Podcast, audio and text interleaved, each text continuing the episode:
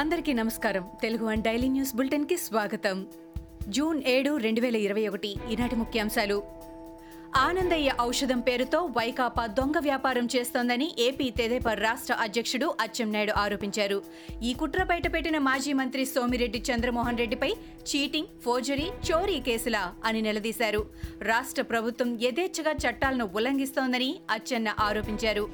అవినీతి పరుల్ని ప్రోత్సహించడమే ధ్యేయంగా వైకాపా పాలన సాగుతోందని ఆక్షేపించారు. బెదిరించిన వాళ్ళను బ్లాక్మెయిల్ చేసిన వారిని వదిలేస్తారా అని ఆయన నిలదీశారు.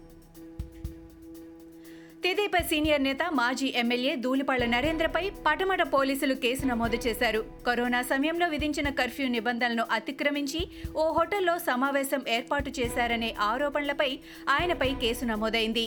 నూట ఎనభై ఎనిమిది రెండు వందల అరవై తొమ్మిది రెండు వందల డెబ్బై read with thirty four IPC సెక్షన్లతో పాటు ఎపిడమిక్ చట్టం కింద నరేంద్రపై కేసులు నమోదు చేశారు.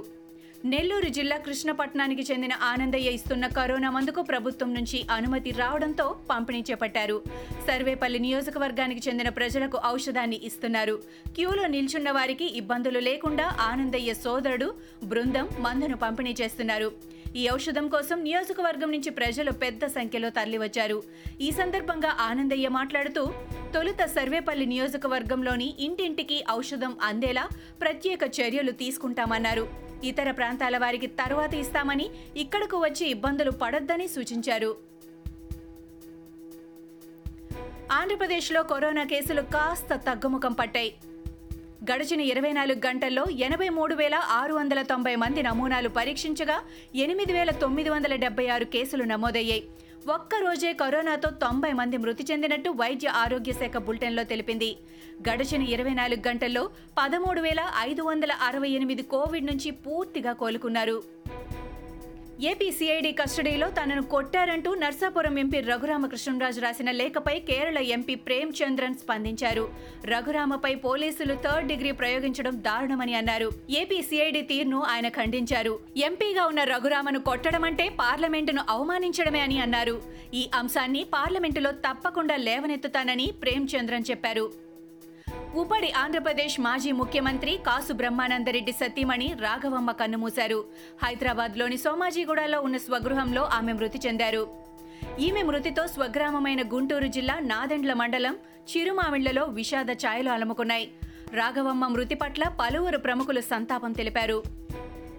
నైరుతి రుతుపవనాలు తెలంగాణ ఆంధ్రప్రదేశ్లోని మెదక్ నల్గొండ జిల్లాల నుంచి రెండు చింతల వరకు ప్రవేశించాయని హైదరాబాద్ వాతావరణ కేంద్రం వెల్లడించింది.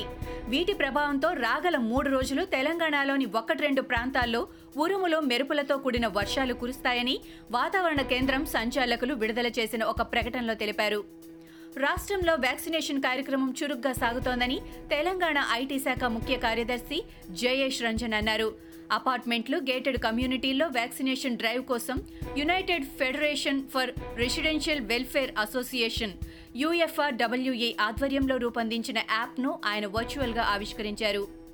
ఢిల్లీలో రేషన్ డోర్ డెలివరీ కేంద్ర ప్రభుత్వం అడ్డుకుంటోందని ఆరోపించిన ముఖ్యమంత్రి అరవింద్ కేజ్రీవాల్ మోడీ సర్కారుపై నేడు స్వరం మరింత పెంచారు.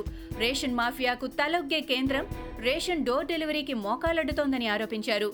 మహమ్మారి సమయంలో పిజ్జా డెలివరీకి అనుమతించినప్పుడు రేషన్ను ఎందుకు అనుమతించరని ఆయన ప్రశ్నించారు. రేషన్ మాఫియాకు చెక్ పెట్టాలని ఢిల్లీ ప్రభుత్వం తీసుకున్న చర్యలకు కేంద్రం అడ్డుపడుతోందని అన్నారు. దీన్ని బట్టి ఢిల్లీలోని రేషన్ మాఫియా ఎంత శక్తివంతమైందో తెలుస్తోందని అన్నారు. కేవలం కొన్ని వారాల్లోనే పథకాన్ని నిలిపివేయించే స్థాయిలో ఉన్నారని ఆయన వ్యాఖ్యానించారు. కరోనా వ్యాప్తి నేపథ్యంలో ప్రజలు అనవసరంగా బయట తిరగకుండా నిలువరించడంతో పాటు వ్యాక్సినేషన్ను వేగవంతం చేసే దిశగా మహారాష్ట్రలోని ఔరంగాబాద్ మున్సిపల్ కార్పొరేషన్ ఓ కీలక నిర్ణయం తీసుకుంది. వ్యాక్సిన్ తీసుకోకుండా బయట తిరిగే వారికి ఐదు వందల జరిమానా విధించాలని నిర్ణయించారు. అయితే ఈ నిబంధన నలభై ఐదేళ్ళు పైబడిన వారికి వర్తిస్తుందని కార్పొరేషన్ వైద్యాధికారి నీతా పడాల్కర్ వెల్లడించారు. ఇవి ఈనాటి ముఖ్యాంశాలు. మరికొన్ని ముఖ్యాంశాలతో మళ్ళీ రేపు కలుద్దాం. ఈ షోని క్రమం తప్పకుండా వినాలనుకుంటే మీరు ఈ షో వింటున్న ప్లాట్ఫామ్లో కానీ లేదా Google podcast Apple podcast Gaana మరియు ఏ ఇతర పాడ్కాస్ట్ యాప్లోనైనా సెర్చ్ చేసి సబ్స్క్రైబ్ అవ్వండి. కొత్త ఎపిసోడ్ వచ్చినప్పుడు మీకు అప్డేట్ వస్తుంది. అంతవరకు సెలవు. నమస్కారం.